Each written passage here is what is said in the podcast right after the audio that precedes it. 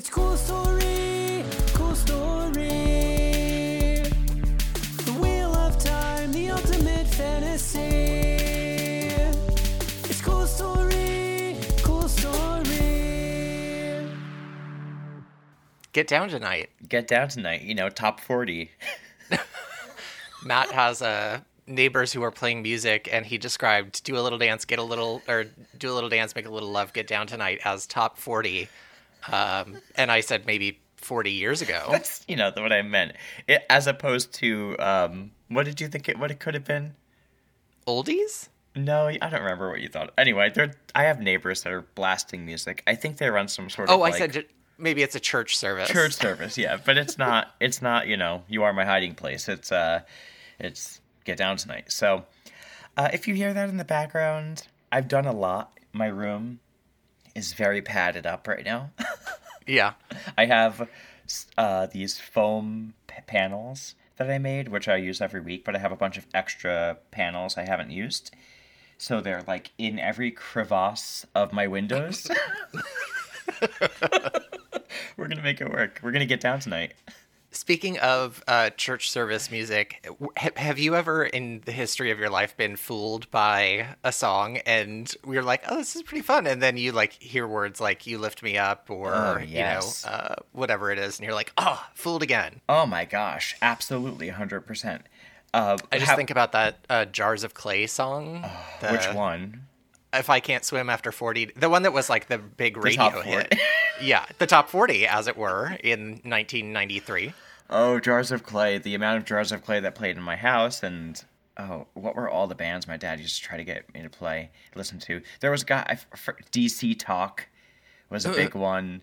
Anyway, I remember listening to songs that were like mainstream on the radio that I found out had like hidden Christian connotations, like um, oh, "Don't Dream It's Over." That Wait. one I think is like a Christian song at its heart somehow. The Crowded House Isn't song. that like a, a Broadway musical song? No. Hey now, hey now, don't dream. Sixpence None the Oh. Richer covered it. Um, I think that By that's like Crowded a- House is the yeah. original. Oh, there you go. Yeah, Huh. I believe that. Like songs like that, or uh, I think there's a Switchfoot song. I think Switchfoot in general is a Christian band, but I remember when they first came out, I really liked them. And then I was kind of bummed when they were like a Christian band because my dad is a pastor, and of course, at the time, I was actively trying to rebel against that. Yeah. so the fact that I enjoyed the way it sounded and it was a Christian band made me really like annoyed. But I also Yeah, was of like, course. ooh, maybe I could tell my dad I like this and he'll let me listen to it. Spoiler alert. No. Uh, oh gosh. Anyway, how's it going? Good. How are you? Um, very good. I have just a couple things. Okay, great. Go for it. One thing is thank you to listeners who've reached out and told us how the season is being like titled and stuff like that. Um, I've been playing around. It's not going to work as a season zero, as bad as I want it to happen. Yeah. Really worked on it, and we've Ed and I have talked about options. And I think what we're to do is I know currently they're showing up as like season six, one, you know, and so on, episode one, two, three. Uh, some point either when this episode releases, probably the next episode, so I'll give everyone a chance so it's not too confusing. This episode will release again as season six, but we want the numbers to be right with the books, so I'm to retitle these to be continuations of season five. So it's just going to pick up right off where season five left off and on.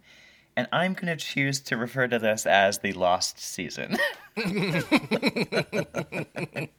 I like it.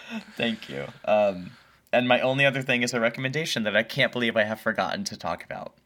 Is I think I know what you're about to say. Go for it. Yes, so Davey and I have been watching Traitors on Peacock. This is the the Alan Cumming Yes. show. Yeah. It is. We watched it because I was like, oh, I, I need to watch this because of the Bravo stars that are on it. Right. And we we were so obsessed with it. It's so good. I cannot wait for another season. Are you done? Oh, we totally watched it beginning to end. Okay. We could not stop watching it. Okay. I don't remember a show that has brought us together in like a yelling at the TV, like joking around during it kind of moment in such a long time. We were so invested that we, after fin- we finished it, we watched the Australian version. Oh my god, that's really funny. which was amazing, amazing as well. The Australian version, there's a British version as well. We haven't watched, but those don't have any like quote unquote celebrities, Celebrities. or Bravo celebrities. It's just all folks. Um, yeah. But wow, have you watched any of it? Uh, uh, yes, I, f- I have finished the whole season. Um, Did you die? I have two two things to say about it. Number one is the I I think his name is Christian. Uh-huh. He's one of the murderers. Mm-hmm, Um, the curly haired guy. the traitor. yeah, the the ordinary traitor, the non-celebrity traitor. Yes. I want. I wanted to just push him into traffic. I found him every time he was on my screen. I was like, I hate you. You think you're so much smarter than you are. You like uh, your reactions are always at an eleven. I just I hate, hated seeing him on my screen. Yes, that's th- maybe the exact person that we had the strongest reaction to. That we were like dying over at the screen. Like uh, every time he was on, I was like, ugh. And I love how the other traitors were like, "Oh God, we're stuck with this idiot." You could tell even before they said it. When they first all got together, and you saw Cirie's face yes, when he She was, like, "Oh, like with his like manic look in his eyes and put like rubbing his hands together, she was like, "Oh fuck." Yeah. Um, Uh, what's the other thing? other thing I have to say? Miles and I watched it together, and we were maybe in like the second episode. and uh, it, so we've been watching for like two hours at this point, and Miles looks at Alan Cumming and goes, "Is that we? Is that Pee Wee Herman?"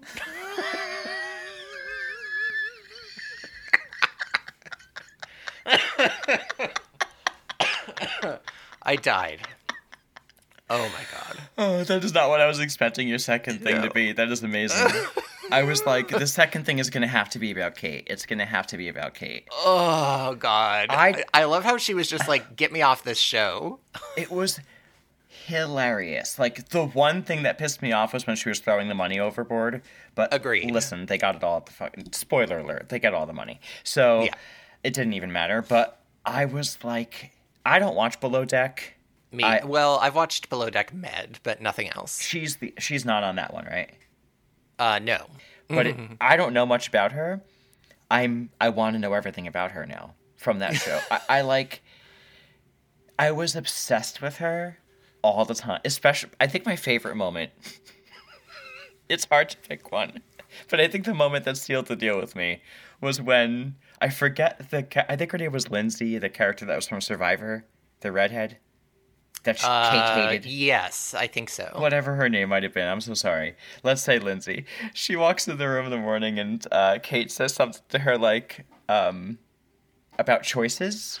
Oh my God! And she's like- like- she's like, "Oh, I like your outfit for once," or something like Because she, that. goes, I wouldn't have chosen to wear that to breakfast, for example. right.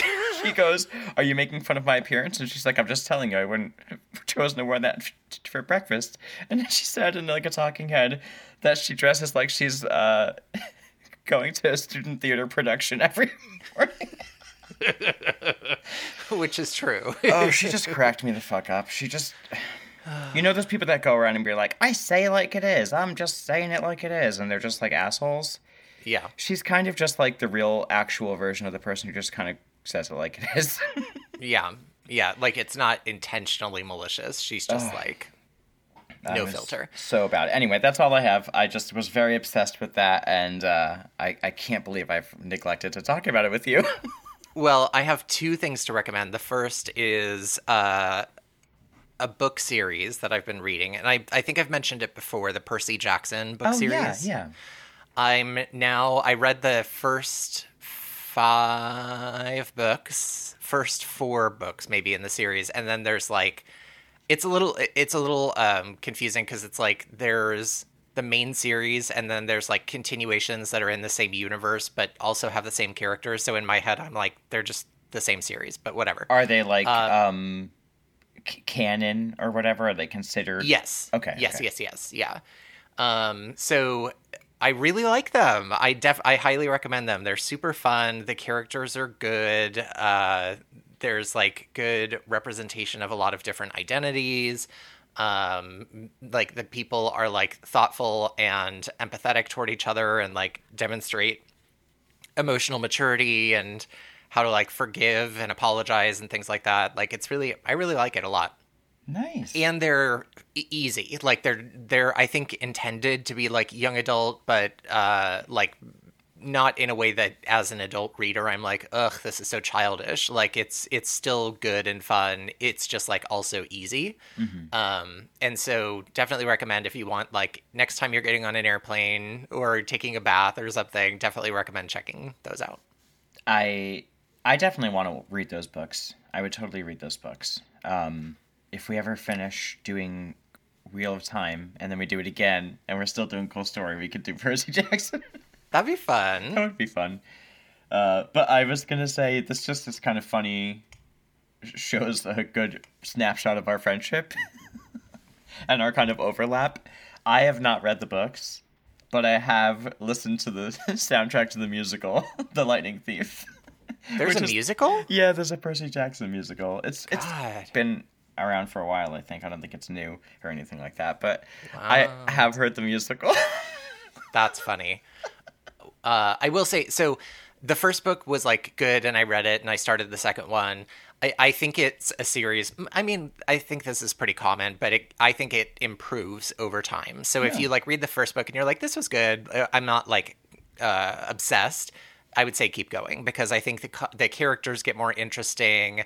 I think he gets more confident in like what he wants the world's sort of rules to be like, and the first book is sort of like this kid who you know discovers that this world of like magic and monsters is real. And I, i'm not always a fan of like mystical magical stuff mixed into modern day stuff. For some reason it it i think it sometimes feels weird and clunky yeah. um, like when people are like, "Oh, the DMV," like obviously everybody who works at the DMV is like a demon, or you know, like that kind of stuff, where it's like they try to make it like, "Oh, you know, in the modern match. world, demons would all work at the DMV." That kind of stuff. It just feels like shoehorned and weird. And there are like a few moments like that. I feel like in the first book, but uh, overall, like I think he gets gets into his groove pretty quickly, and definitely worth continuing. Nice. Um, the other th- thing I have to recommend is a podcast that I'm probably like six episodes into at this point, and it's called the JV Club. And I don't know if you know who Janet Varney is. No. She's a comedian and actress. You would recognize her, as I do, as the voice of Korra from The Legend of Korra. Um, she has a podcast called the JV Club. She's actually been a guest, uh, a guest on Hey Riddle Riddle a couple of times, and is always like so hilarious on those episodes. And I finished my listen through of all of Hey Riddle Riddle again for like the probably fourth time, or maybe more. Uh, and so I was like, all right, what's what am I going to listen to now? And so I just decided to give it a try. And it's it's a different tone. It's it's really funny, but it's her interviewing other women who are primarily in entertainment. So like other comedians, other actresses. Or the first episode is her interviewing Christina Hendricks, and uh, it's all about what their life was like as women, sort of like growing up into adulthood and into entertainment. So it talks a lot about like high school, family relationships, like college, getting into the entertainment industry.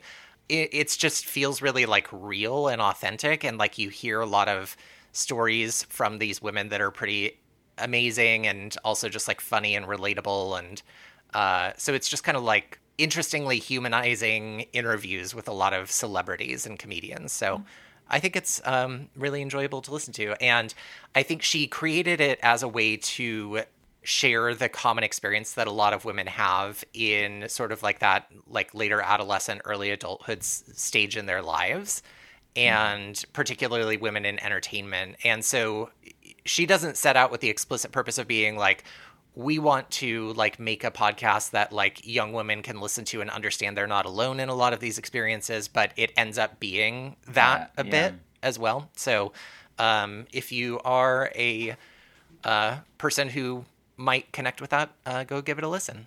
I love that. Say the name of it one more time.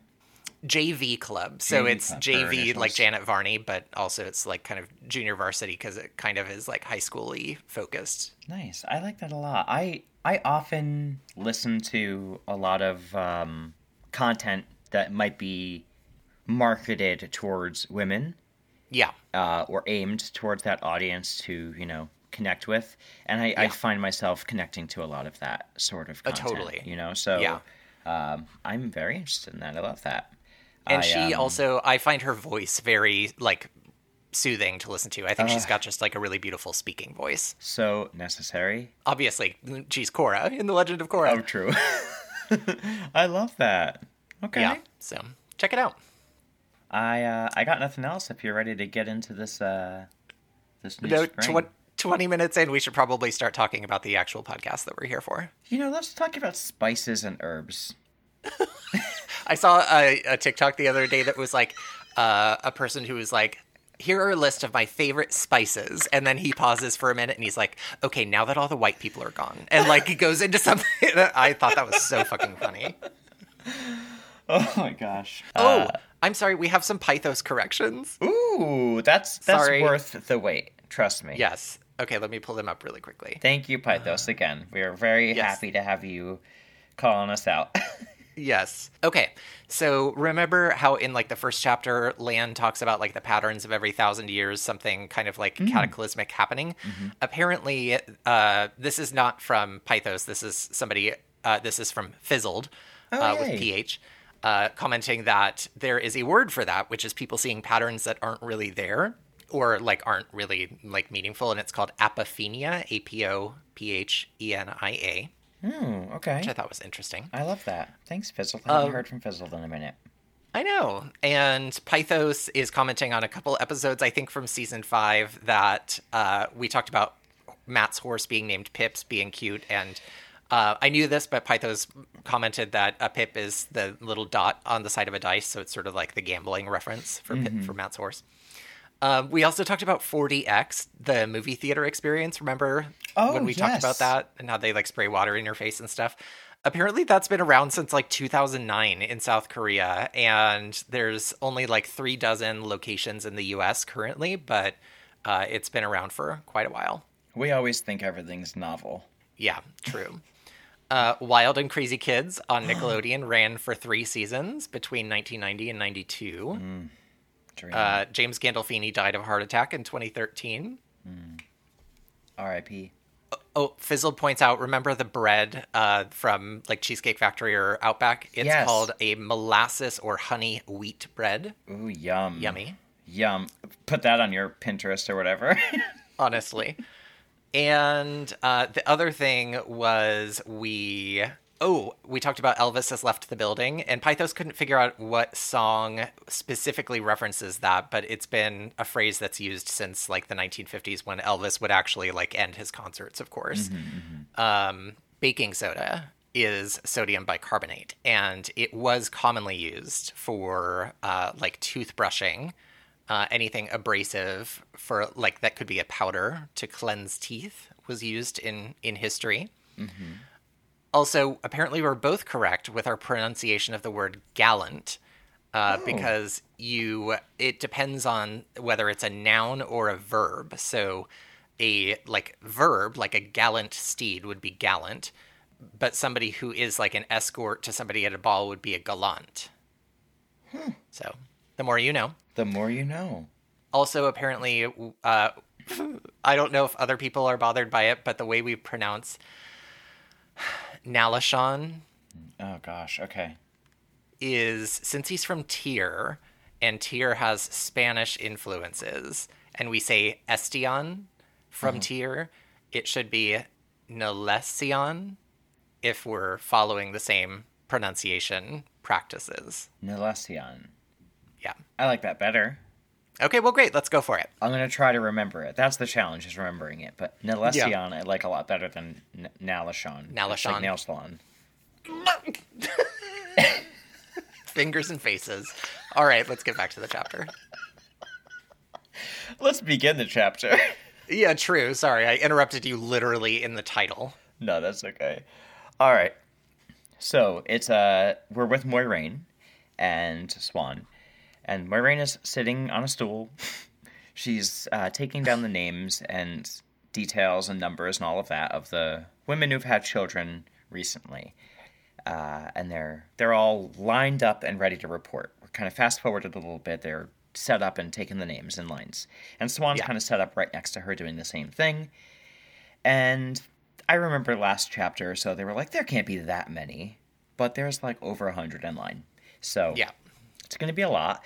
And it seems like I was kind of off in the last chapters about how often, like how soon they needed to be given birth, because Moiraine's even thinking in her head that very pregnant women could be eligible if they gave birth very soon. Yeah. But I've looked back at the. I guess it depends on how you take the the lines that Gitara said, because I even looked back at what she actually said, hmm and she said the baby, you know, he takes his first breath, but then she said he's coming. So maybe she just saw that he was coming and taking his first Mm. breath Mm. instead of like he's taking his first breath in that moment, which is kind of how I took it originally. Yeah. So I guess you you know Moiraine's even thinking about that, which means there's so many more possibilities. Maybe Yeah. the person hasn't even been found. Uh, Yeah. Doesn't even know they're eligible. So much more than expected. Uh, she doesn't know how to settle the crowd because they're all kind of shouting and trying to get in line. Remember, they're being offered money, and many of them need it very badly. So she's wondering, will I ever have the skill to get these people people in line and get people to trust me? And I thought, you will, you will, Mhm. girl. Just wait till you grow to the size of an entire town in book one. Right, right, exactly. so, meanwhile, her friend Siuan is standing on her stool, no problem, fearless, at least to the outside world, and she channels like a weave of air and fire in a way that allows her to like amplify her voice like a thunderclap. She tells everyone basically, shut the fuck up and settle down, and if anyone wants their money, this is not how we conduct ourselves, essentially. Right. So everyone kind of settles down because they want their money, and Moiraine is in awe of Siuan as usual throughout the whole chapter, but especially right now. Anyone who does not see the admiration and love that they have is blind. Totally. So uh, they're speaking to a lot of Murandian women, and they're all like starting to give their names. And meanwhile, as they're doing this, there's little groups of younger women who've kind of formed, watching the Aes Sedai work in admiration. Well, they're not Aes Sedai yet, but remember they're they're sort of masquerading as Aes Sedai, letting people assume. Yeah. Yeah. And so these girls are looking at them like, "Oh, I wonder if that could be me one day." And I thought that, hmm. that that's where I'd be, right in that little group. A hundred percent. Um, Moiraine is faced with a woman named. I don't know if it matters, but I'm going to try to say it anyway because I'm hmm. sure we're going to meet more people from here. Mary Du Allen Acadlan. and she says she's a direct descendant of the first queen of Marindi, and she's got a son named Cedrin, was born about a week ago, and she intends to frame the coins as honor for this. And Maureen's like, okay, uh, but she has a little bit of a conundrum on her hands because she doesn't really know what a newborn baby looks like versus like an infant from like a few weeks ago, a month ago. Yeah. And she's like, I, how the hell do I know? And she looks over at Siuan, who's like just scatting down names. scatting, that's not a word for writing. Scribbling down names. Um, before we go any further, just since I'm anticipating messages, apparently it's Murindi, not Oh, Murindi. oh, thank God. I thought you were going to go more into the, my mispronounced word. Um, Murindy. Scat. Murindy, yes. She's uh, bipping and bopping over there while she's writing down names. Oh my god. Oh my gosh. Okay, so she's writing down names of babies that are bigger than the ones that uh, Moiraine is considering on. So she's like, okay, I'm probably fine. And just then she spots a lady in line, not in line, sort of like in the area, who's nursing a baby just as small as the baby she's about to write down the name for. So she's like, hmm, I wonder why is she not in line? She asks this, you know, first descendant of whatever, Murandy and she says quote i'm not accustomed to keeping track of every brat born in this camp and she's Wow. she is essentially do you remember that commercial it's my money and i need it now No, I Oh have my no God. idea what that is. oh jg wentworth one of my favorite old commercials it's my money and i need it now just look it up hmm. after this Okay. that's who that's who she is right now. Uh, she pushes on a little further with this woman, like, "You sure you don't know who it is?" I'm just kind of curious, but she doesn't get any success at first. However, the woman who's kind of holding her kid, who I guess is like her serving woman, says, Oh, I actually know who that is. And she speaks up timidly that this is Kareem. She says that she had a baby the same day as her, but her man, the baby daddy, ran off to be a warder. So she's now married to someone she's not in love with. And I thought, wow, that's really fast to get married. But I guess customs. And her daughter's name is Elia. And Moiraine is like curious about this. She's also marveling at Siuan's demeanor uh, because Siuan's just getting all the information out of these folks pretty easily. She's not cruel or anything. She's just so assertive and in charge. Meanwhile, Moiraine is like so unsure of herself and doesn't know what to do. Moiraine is then faced with a very like frail, thin-looking woman uh, whose name is Susa, Yeah. and she presents her son Jack Wynn. Moiraine notices that he's like old. He's a few months old, probably. But before she goes to protest about it at all, Siuan, who's sitting next to her, kind of puts her hand on her arm, and we see that they have a very unspoken kind of language, which I think is really interesting now that I'm reading that. I'm going to put a little hmm. bookmark there.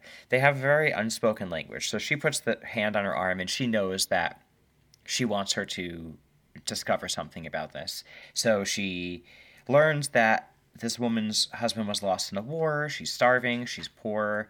And she thinks back to this maniac who she just helped, who's framing her money. And she's Yeah. like, hmm, okay, she gets it. So she writes her name down regardless because she knows that this isn't the Dragon Reborn or any chance, but she wants to give her some money because she needs it. And then she gives her like a little extra on the side. And the woman is so grateful and tearful. And, you know, she says, go seek out a whatever your version of a wise one or wisdom is. And she goes off, and Siuan kind of disapproves of this. Like, you know, this probably wasn't a great idea. She probably was okay with the money we already gave her. But Maureen's like, eh, no harm done. But then, not surprisingly, the whispers start. Everyone hears what she did, so everyone's looking for extra, looking for a handout. The line grows by like double. There's a ton of people with like everyone's there with babies of all different ages. Moiraine spots someone leading their baby, their newborn by hand. You know, women with chia pets and Tamagotchis. so Moiraine is like, fuck.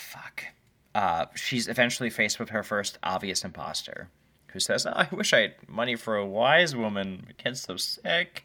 Ah, and Maureen is like, "Well, I can heal your kid. You know, I could heal your kid right here, but I might kill it because you know babies might not survive healing. But I could do that for you if you want. We don't need to do any of this." And she's like, "You know, I think I have some Tylenol at home." I think I hear my phone ringing. Uh, because she's just so frustrated. It's a very naive move. yeah. And the line kind of goes back to normal. Nobody else is going to be too obvious. Push. Yeah. Yeah. After getting about half the names of the people in line, they take a break, and Siuan and Moiraine have a meal of flatbread and dried meats. Nothing too exciting there. But they are served a hot, dark tea and two tankards of um, spiced hot wine. For the hot, dark tea, it's not really described, but I don't know. I'm thinking just like a black tea Yeah. you know. And then the spiced wine. Have you ever had hot spiced wine? I don't know if I have, no. We had it once in Solvang, like in the wintertime. There was like a winery that had a, a special. I don't know. Yeah. It was really good though. it was so good. Was it? Yeah, we sat out by the fire and drank it, and we're like, "Wow, this is." I don't know if we just wanted it to be so good anyway, too, because it was just cool. yeah. but we really enjoyed it. Very warming, so I imagine that's what they're doing. Uh, the woman who serves the wine, she's from Tear, and she says to Maureen before she leaves that what she did to that Susa woman was really nice because she would have never asked for it. So good job. And it's sweet, I thought, but they're like, no one would talk to an Aes Sedai like this.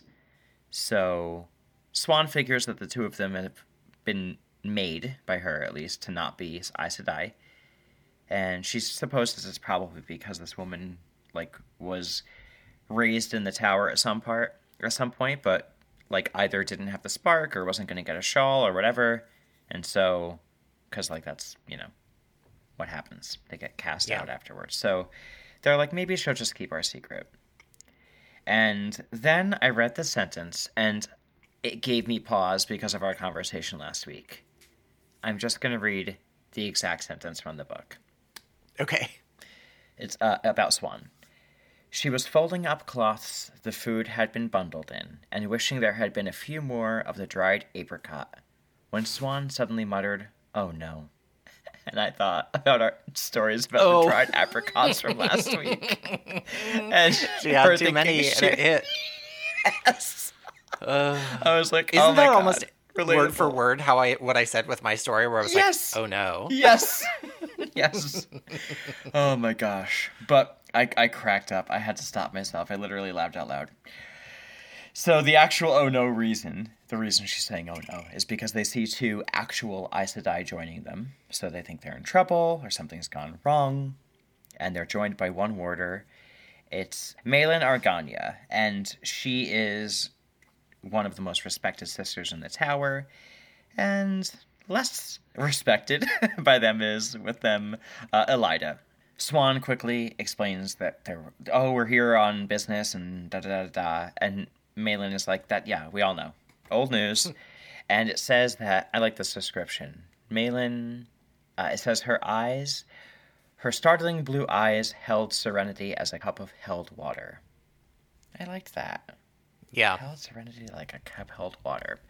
Uh, she's an, a white Ajah, and she is one of the rare white Ajah who has a warder. Most don't concern themselves with that. Elaida is red Ajah, so she doesn't have a warder, obviously. And Elaida's like, surprise, bitch. Yeah. that you thought you'd seen the last of me. and Moiraine thinks of her dress as Tinker Red because it's so vibrant. And um, everything, it says everything about her was severe. That's how I think about Elaida in a nutshell. Yeah. She says, Oh, I'll be calling on you soon, don't worry. She's kind of taunting them, and Meilyn tells her to cut it out. And Meilyn asks, How many names do you have so far? Or how many names do you have to still get? And Siuan says about 50. So she's like, All right, better write fast, because you gotta, you got a limit. And Moiraine's like, Why are there so many babies? I did not expect this during a war. And there's a quote. Uh, response is, when a man believes he may die, he wants to leave something of himself behind. When a woman believes her man may die, she wants that part of him desperately. The result is a great many babies born during wars. It's illogical given the hardship that comes if the man does die, or the woman, but the human heart is seldom logical. I thought that was just very. I don't know. Well put. Yeah, yeah. I wanted to say profound, but that sounds so profound. But yeah, you know, just very like. I mean, it's the chapter title, so I, I imagine it's supposed to be.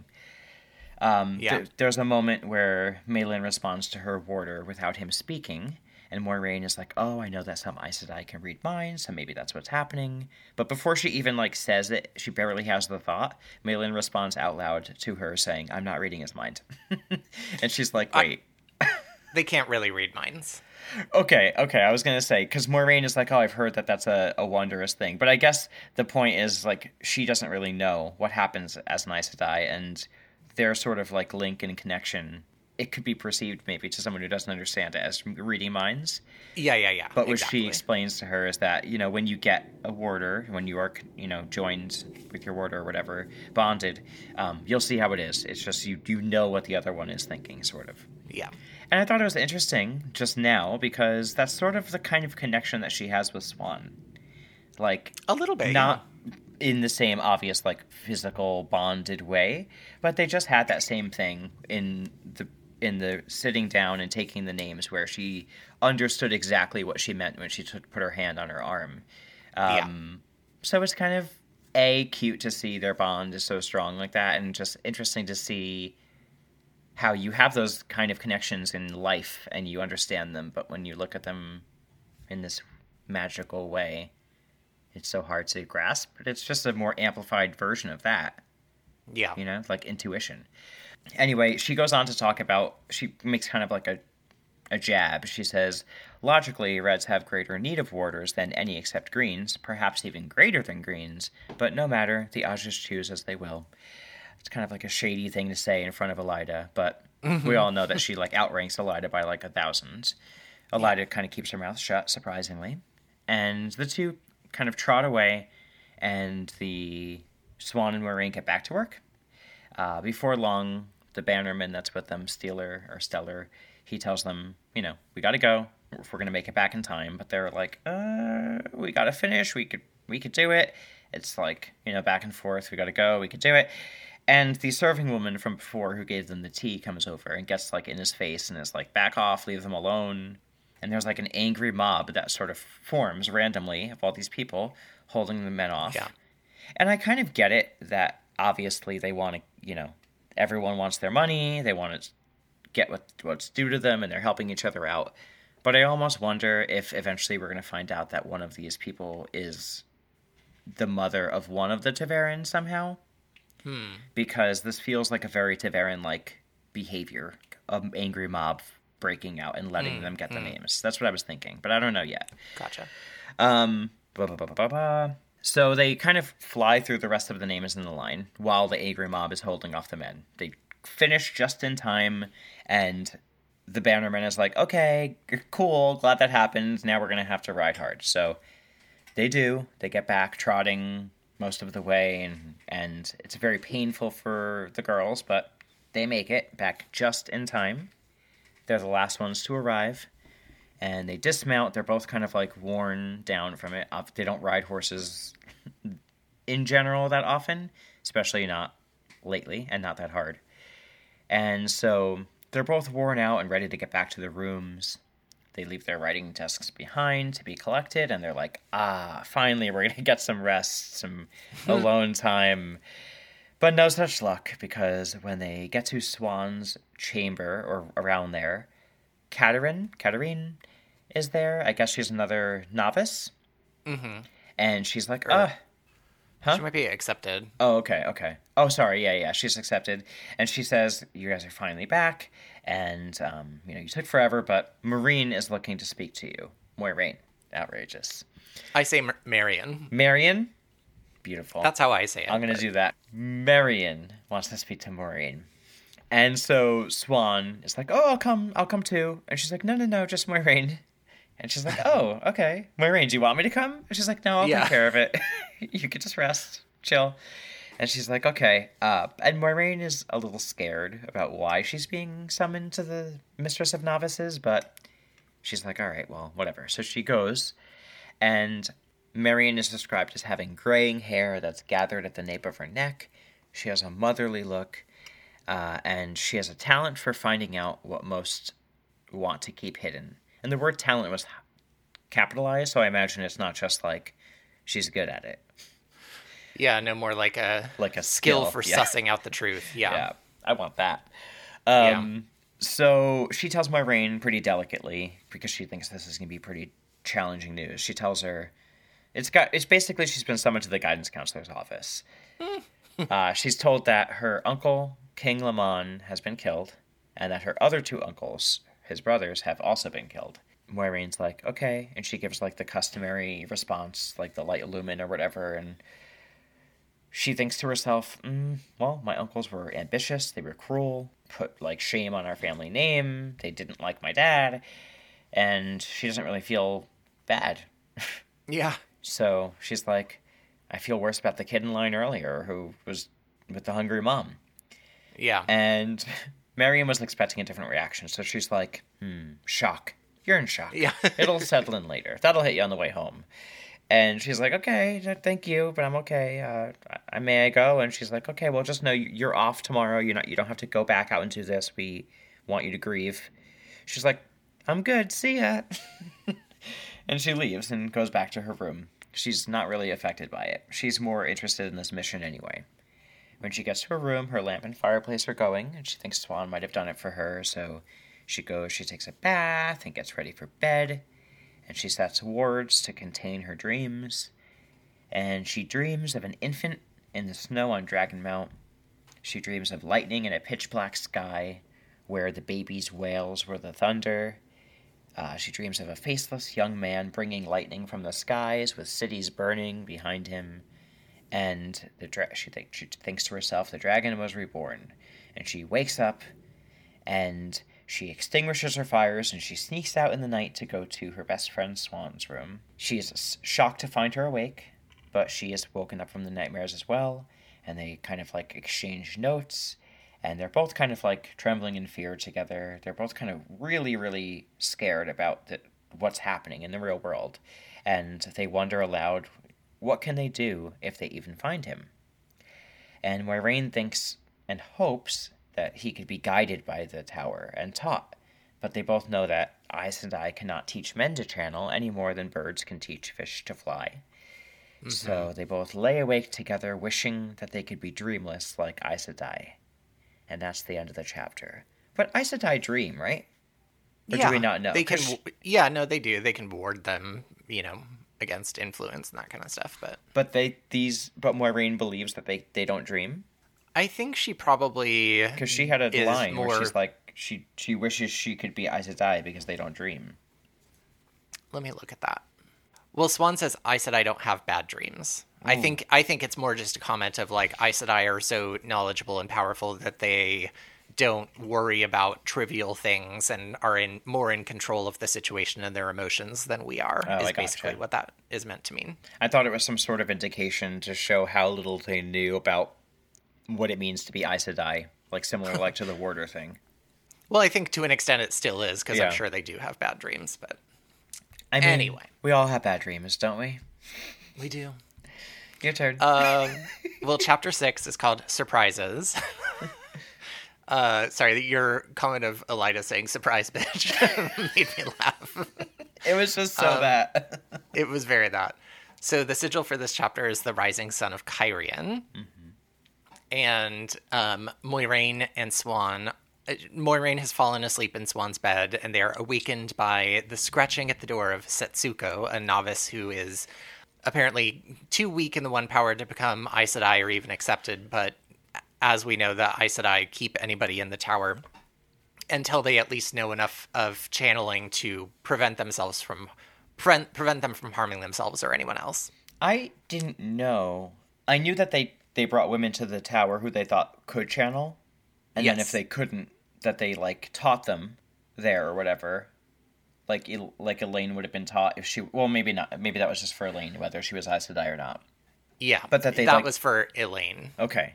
But that they, you know, that they're just sort of released. But I didn't know that there was the possibility of being able to be there with the spark to channel or whatever, or the access to the source and whatever, but not strong enough to be an Aes Sedai or, or to stay there. So so some people can be taught. So some people are born with the spark and will learn to channel regardless. Mm-hmm. Um, and others can like uh, train and be taught. Yeah. So some so basically you have three categories of people: people born with a spark who will channel no matter what. Some who might not have that spark but can learn, and then others who can't channel at all. Okay, so this person can't channel at all.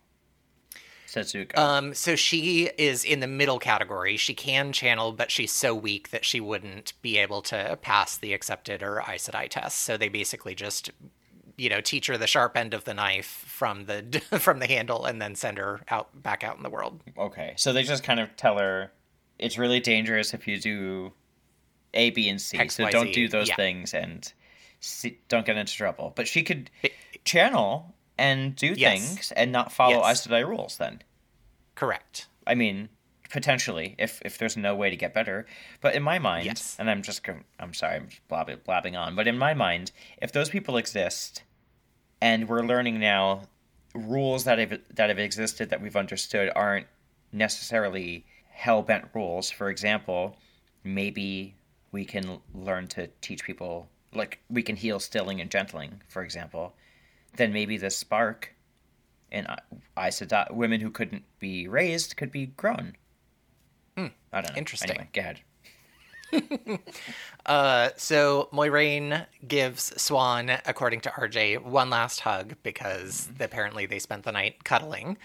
Uh, and leaves the room and sees Setsuko going to scratch at Sheriam's door. And I just thought it was funny that, like, the little throwaway pieces of information that RJ sometimes includes, like, she's like, well, she'll have to try harder than that because Sheriam sleeps like the dead. Uh, and when she gets to her own door, there's a novice named Lysandra who is, you know, trying to wake Moiraine, not realizing she's not in there. And I just like how Moiraine's uh, opinion of Lysandra is that she is strong enough to test for accepted as long as she can fix her stank attitude, basically. Um, so Moiraine changes, brushes her teeth, and when she comes back out, Siuan is already waiting for her and is talking to Sheriam, who is apparently in this this span of time not only has uh, woken up and gotten dressed and ready, but has shared some gossip that she heard that the Aiel forces are quote unquote retreating and are leagues away from the river at this point. And this thrills Moiraine and Siuan because they think that this will likely mean that they can badger their guards into getting them closer to Dragonmount, the camps closer to Dragonmount, increasing their chances of finding the mother uh, of the Dragon Reborn. And so Sheriam's like, "Why are you two grinning like idiots?" And they're like, "Oh, no, nothing." And then they kind of like, you know, school their features. Um, and they're about to head toward the stables to repeat yesterday's activities when Marion Sedai sweeps in, and this causes some like peas and carrots, peas and carrots, because basically, whenever you know the mistress of novices appears uh, in the sort of accepted quarters, it either means somebody is in big trouble or somebody is about to be tested for uh, Aes Sedai. And so people have varying responses. They either like spot her and immediately like go running because they know they could be in trouble, or they're like kind of like pausing and just being like, "Who me?" Like waiting to see if uh, Marion comes to tells them to tell them they're ready to be tested. Uh, she comes up to uh, the three, you know, Siuan, Moiraine, Sheriam, and uh, basically is like, Sheriam, get out of here. And tells Moiraine that she is not going to be leaving the tower today to collect names because we know you must be in shock from the news you got yesterday. Instead, you're going to be reviewing all of the reports from the accepted who have come in since yesterday and you're going to make sure that they are legible. And if they're not legible, you are going to make legible copies of them uh, to kind of fix the shitty handwriting of some of the accepted. Rude. And Moiraine is like horrified and is like trying to rapidly think of a way to get out of this. But to her horror, Siuan is like, that's a great idea, Marion. And Marion is like, yeah, thanks. Your approval matters a lot to me. Um, and then is like, well, Siuan, since you think it's such a great idea, you'll be helping Moiraine as well. And so Siuan is like, fuck. But Marion takes them to a small room near the Amyrlin's apartments uh, and shows them this big stack of paper, pen, and ink and tells them, like, go get breakfast. And when you're done, start on this big pile of papers and get to work. And once she departs, Siuan or Moiraine is like, what the fuck to Siuan? And Siuan is like, well, you know, in the grand scheme of things, this might actually mean that we get to look at maybe even all of the names. Like, we don't have to trust to luck that we might happen to be the one who collects the name. Instead, we can look at all of the names and all the information, and and maybe we'll be the ones to find him first. Then she asks Moiraine, like, what did she mean, like, news that you got? And Moiraine tells her about her uncles, and Siuan gives her a big hug and basically says, like, you know, I have some uncles that I love and some that I wouldn't shed a tear over if they died, and maybe they're already dead. Uh, but Moiraine kn- thinks that Siuan knows exactly the perfect thing to say to her. She just knows that's called that same connection, that intuition. I love Do you remember the Jewel song Intuition? Follow your heart. I love that song, not even ironically. I really think it's a good song. I loved it until it became a jingle for some sort of, I think, shaving your legs thing.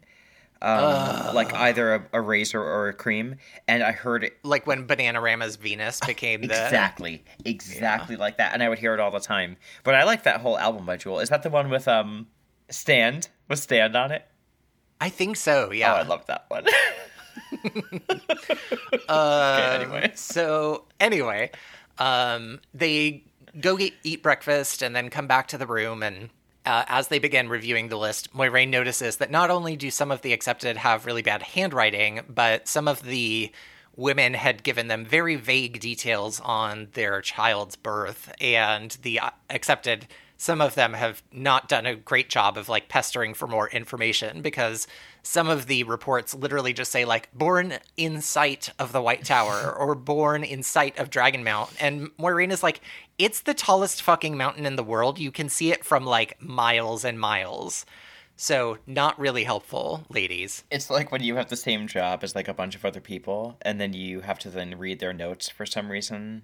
Yes. And you took like these really detailed things to help everybody out, and then you get like person called at afternoon, left message, and you're like Person- great. Yeah, we had uh, when I worked at the travel supply company, we had uh, like customer records and things, and some people would leave notes like customer had questions about X Y Z luggage, co- this color, blah blah blah blah, and some people would be like customer had questions, and it's like Yep. that's not. I, I can't do anything with that. Yep, yep. Anyway, so um, some also include like some vague mentions of women who, like, some women are like, oh, yeah, there was a woman in the camp who gave birth, but, you know, she's gone, or, you know, I don't know where her name or really where she's from. I know she lives in Andor, and Moiraine's like, great, the like largest nation in the world. That should be easy to track a single woman down. Um, so Mo- Moiraine is like, light help the world that we can, that this ends up helping us find the Dragon Reborn.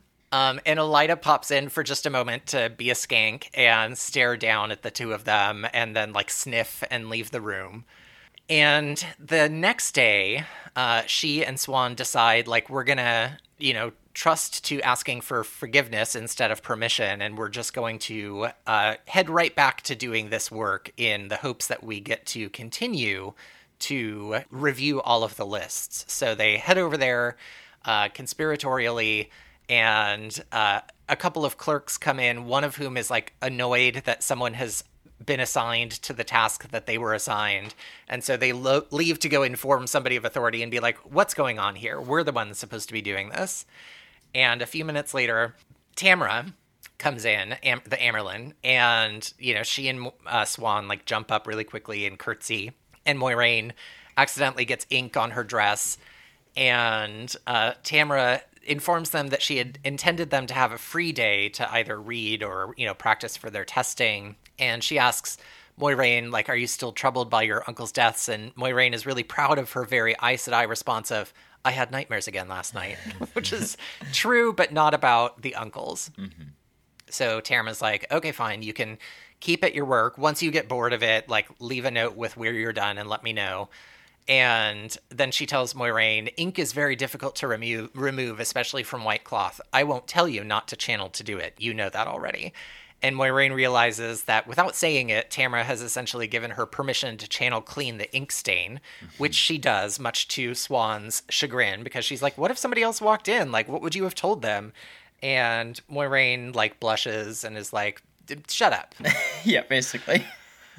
Um, and then about an hour later, as she is reviewing the entries, Moiraine comes across one that says, you know, born in the sight of Dragon Mount.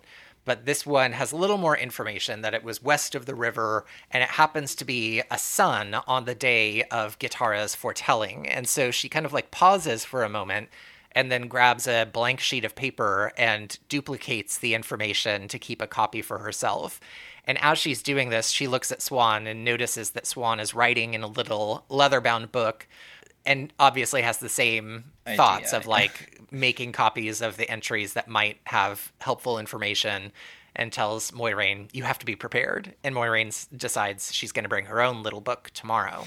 So later in the morning, as they're continuing their work, which by the way, my hand cramps so fast if I'm handwriting anymore. But uh, like even back when I had to take like exams for classes in college and stuff, I cannot imagine writing for hours and hours and hours. Like your hand would hurt so bad, right? Yeah, but think about like uh, just in history class, all the Yeah. endless pages of documents and stuff that were written just to get laws passed and stuff. True. Uh, so Jarna Malari, uh, an Aes Sedai, a sitter, um, I forget which Ajah she is, but she comes in and uh, asks Moiraine to walk with her a bit and asks her a couple of questions about her uncles and then asks a shocking question to Moiraine, which is like, who do you think is uh, likely to ascend to the throne of Cairhien?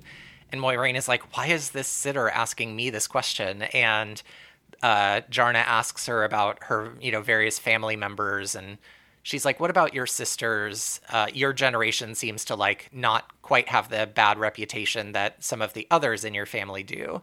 And Moiraine is kind of like miffed at this, but tells her that neither of her sisters are fit to sit the throne. And her half brother, Taringail, is disqualified as part of his marriage to the Queen of Andor. Uh, and Jarna is like, hmm, interesting. And then it's like, okay, back to your work.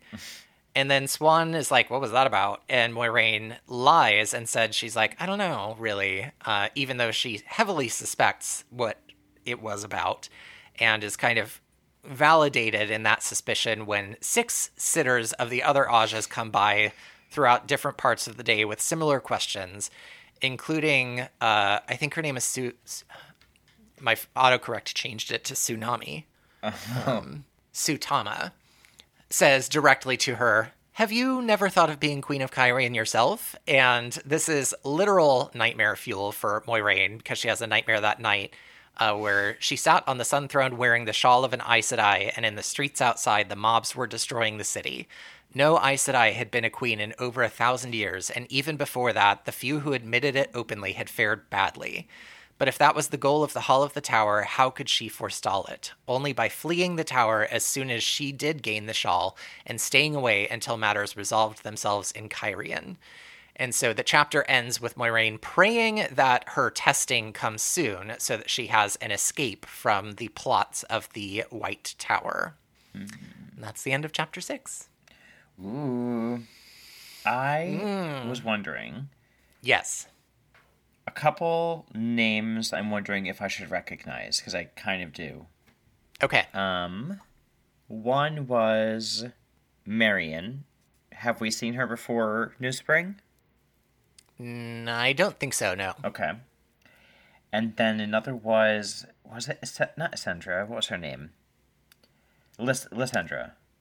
Oh, yeah. Uh, no, you shouldn't recognize that one either. Okay. And then there's one more Aes Sedai person. Uh oh, Meilyn. Have I have we seen her before?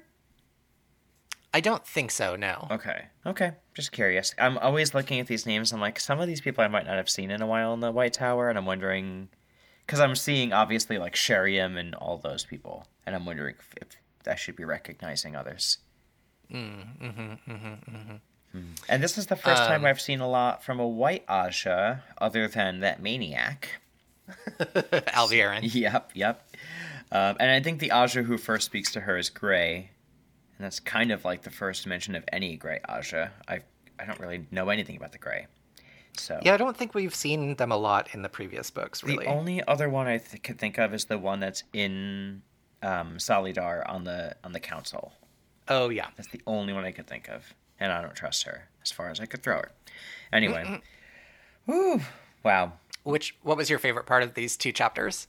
It's hard to pick. I don't think anything was like major for me as a part as a favorite part. I just really enjoy seeing the like progression of Moiraine and Siuan's friendship and relationship. Um, Yeah. And I just love all of the little like I'm gonna say Easter eggs that are thrown in about where they are and where they end up.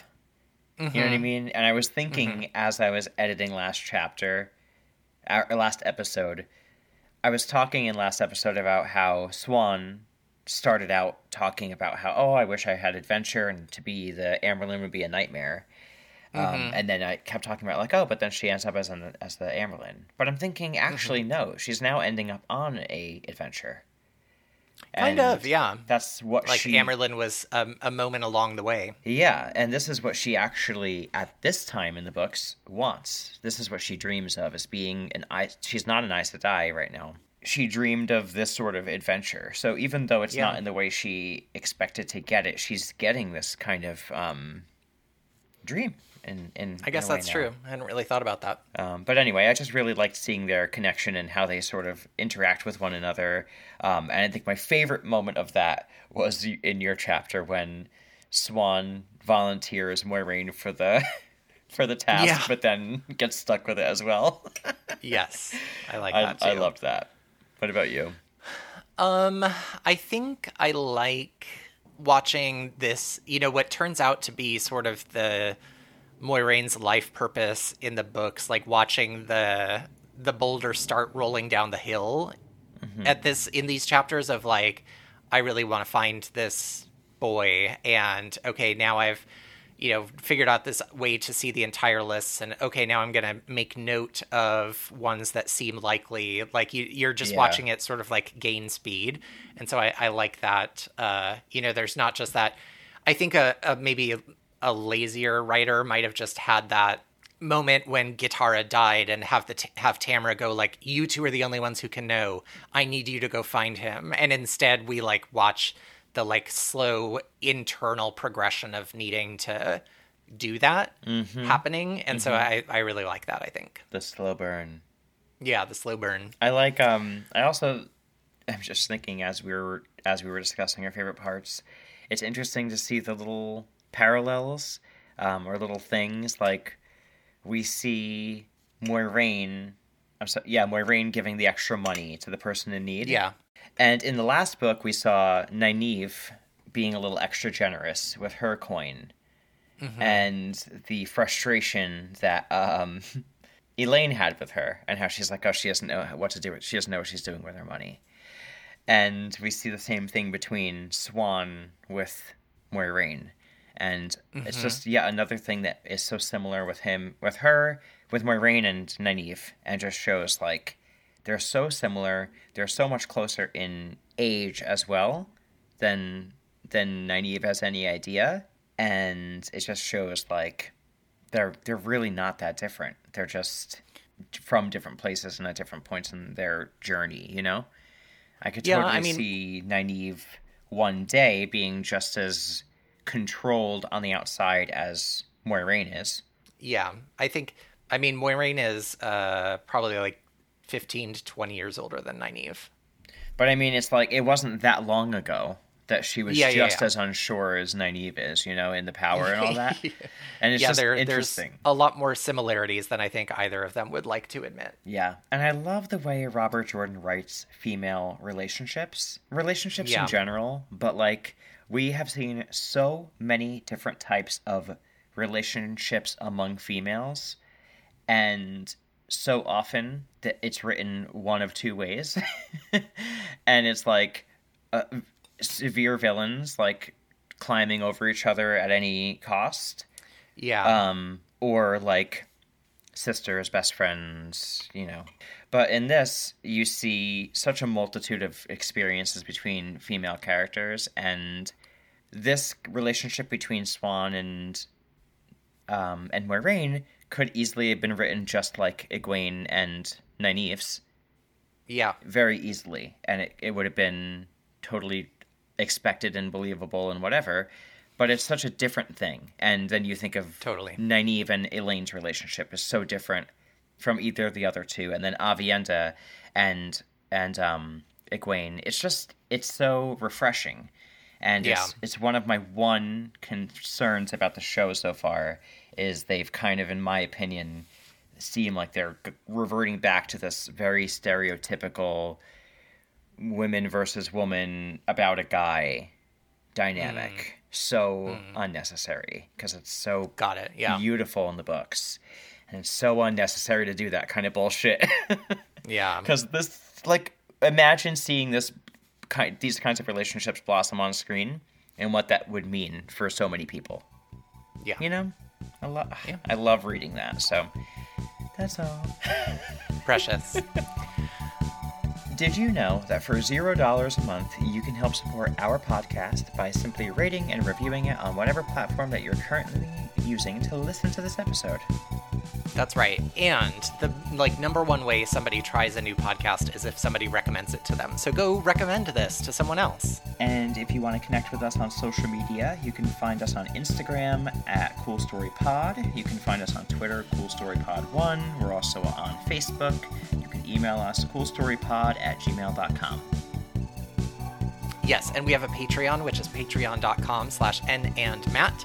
Uh, you get fun bonus episodes where we play games, review movies, and other fun things. So check that out. And if you want to support us another way, you can buy us a coffee at buymeacoffee.com slash Enn and Matt. Thanks for listening to Cool Story. See you next week. Bye. Bye.